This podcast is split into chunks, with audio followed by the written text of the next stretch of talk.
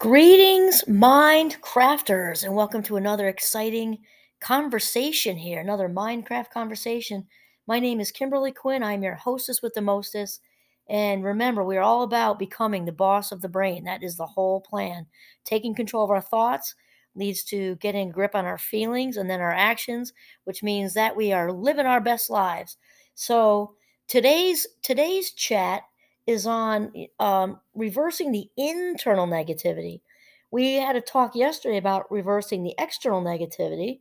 That we're going to take a look at, at at you know kind of stopping that negative internal dialogue, and it's it's very important to realize that we are wired to think negatively. Even the most positive of us are wired to think negatively. Why? Because it's primal. Way back when we were you know, ducking into caves, running away from saber-toothed tiger, tigers and raptors and pterodactyls swooping to you know, swooping, dipping in to pick us up and with their talons and gra- grab us and taking us away for their, you know, midday snack. We we had to kind of be in survival mode. So constantly contemplating what could happen next in a negative way was how we survived, you know, way back way back then in prehistoric times.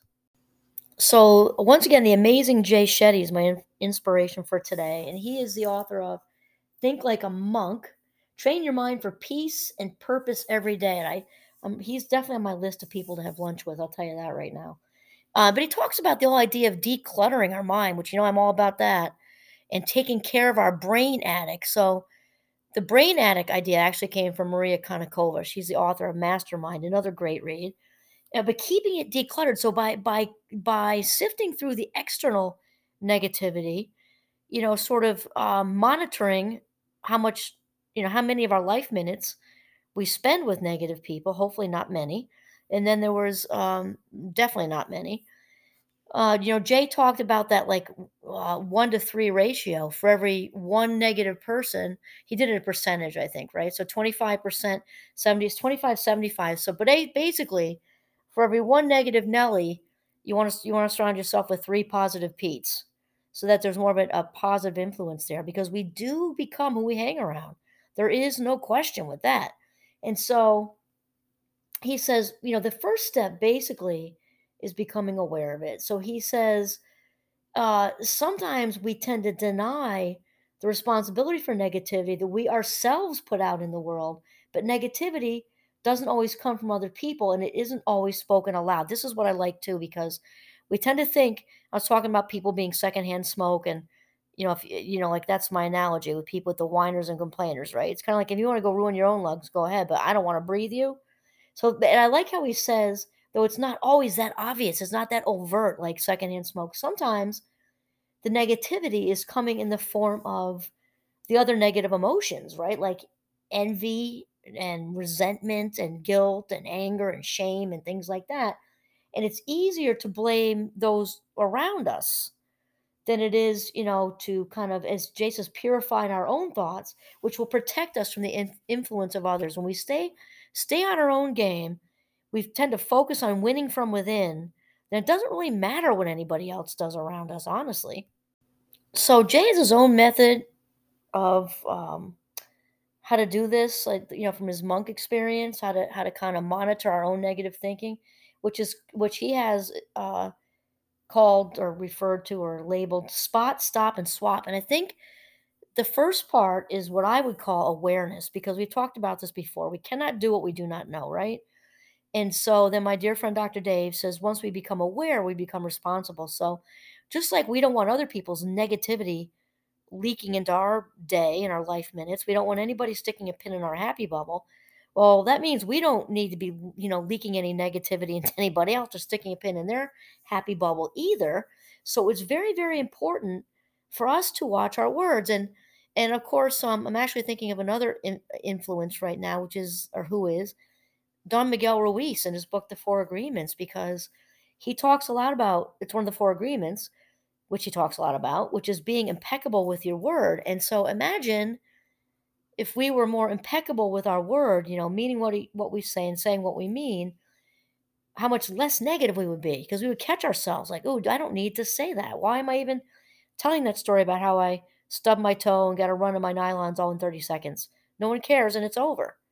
right? It just brings, no one needs to have that information, that sort of thing. And so Jay says, spotting, which is the first part, right? Becoming aware of negativity means starting to spot the toxic impulses around you. So, and I, I actually, I forgot what I caught myself the other day. I caught myself. It was similar to that stubbing your toe, run your nylons thing. It was such a small level. It wasn't that because I rarely wear nylons, but um, it was something. And I'm like, why am I? I don't need to share this. It's stupid. It's over. It's dumb. I forget it was something on the way home or who knows. But it, like we sometimes we just sort of when we're on autopilot, right, which is the big biggest thief of life minutes that there could possibly be, we just spew these little stories throughout the day that oh, and I was in traffic and I had to wait 15 minutes. It took me 15 minutes to get home. You know, the 15 minutes longer than usual to get home. Who cares? You're already here. You don't. Why are you sharing that? So that sort of thing is what we're talking about. Also, I think when, when we when we're aware, when this there's Jay says spotting what we're talking about, we can also catch ourselves um, if we're jumping on the gossip train. You know what I mean? Judging, being critical, because obviously when we criticize anyone, it says very little about the criticizee and it says a whole lot about us, right? That's that's about us not feeling whole and complete. So this spotting thing or becoming aware is really good because that can help us to take a deeper dive in the beginning of our day or if it's in the middle of the day or whatever to turn it around like what was my need to say that? What's going on inside of me? Why am i feeling insecure in this minute? Why am i feeling jealous or envious or guilty in this minute? Why something stirred up some shame from from my childhood? Where did that come from? Why did i give some snark back to that person? That wasn't even about them. It really so when we stop and breathe right and maybe if you have to dip into a restroom or something just to figure it out that's a good thing to do because um, we if we want to figure out you know what the source of that is so that we can kind of redirect back toward you know the loving and kind energy right and so after Jay, Jay had I had awareness, Jay had spot, right? The next is stop. And that's when, you know, once we put the brakes on, you know, like where did that come from? Why did I just regurgitate that unkind thought and or action there or actually verbalized it to somebody? Did the, why that must have come out of a place of insecurity that's buried deep in the vault. Like once we get that, then we can then we can eh, we can really decide to kind of silence that negativity you know, and put it on hold until we figure out like what's what's going on with that, and then hopefully just you know let it dissipate. And and he says something about um, you know, rem- remember that saying whatever we want, whenever we want, however we want, is not freedom. Real freedom is not feeling the need to say these things, right? So, and that comes down to you know weighing out whether it's more whether it's more important to be kind or right and you know 99.9% of the time it's more important to be kind than right and that's that shenpa thing again that sanskrit word where we get that urge and it, again it doesn't mean we're not right we could be uh, we could be 100% right as far as you you know we read a more current article we're in a we're in a, a professional meeting and the person just said this and they're all proud of themselves and da da da da and we read an article you know 0.3 seconds ago that's more current and we could have been a total showboat at this meeting. Boss would have loved it. Da da da da. Do, do we need to, you know, do we just gotta evaluate? Is it worth making that person feel like crap because you have like, you know, three sentences of newer information? Or you can, you know, kindly and politely after the meeting, not in front of the whole world, say, hey, did you check this article out? And just, you know, forward it to them. You know what I mean?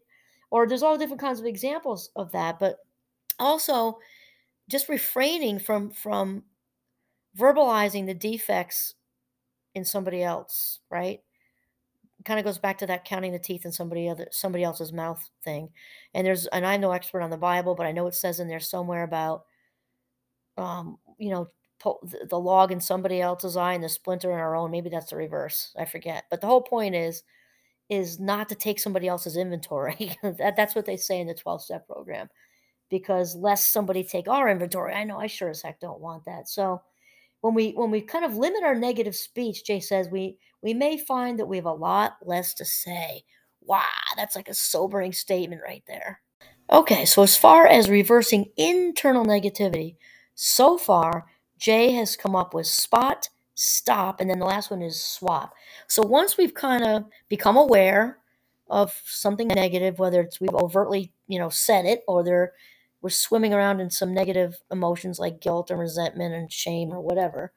Um, to, to once we kind of get it and we, we're trying to figure out the source, that's when we can kind of sort of you know s- you know swap it out for for less for less intense language maybe and to also really um you know just validate ourselves and just say okay okay we, we might be feeling injured ourselves right now however we don't need to go and injure somebody else right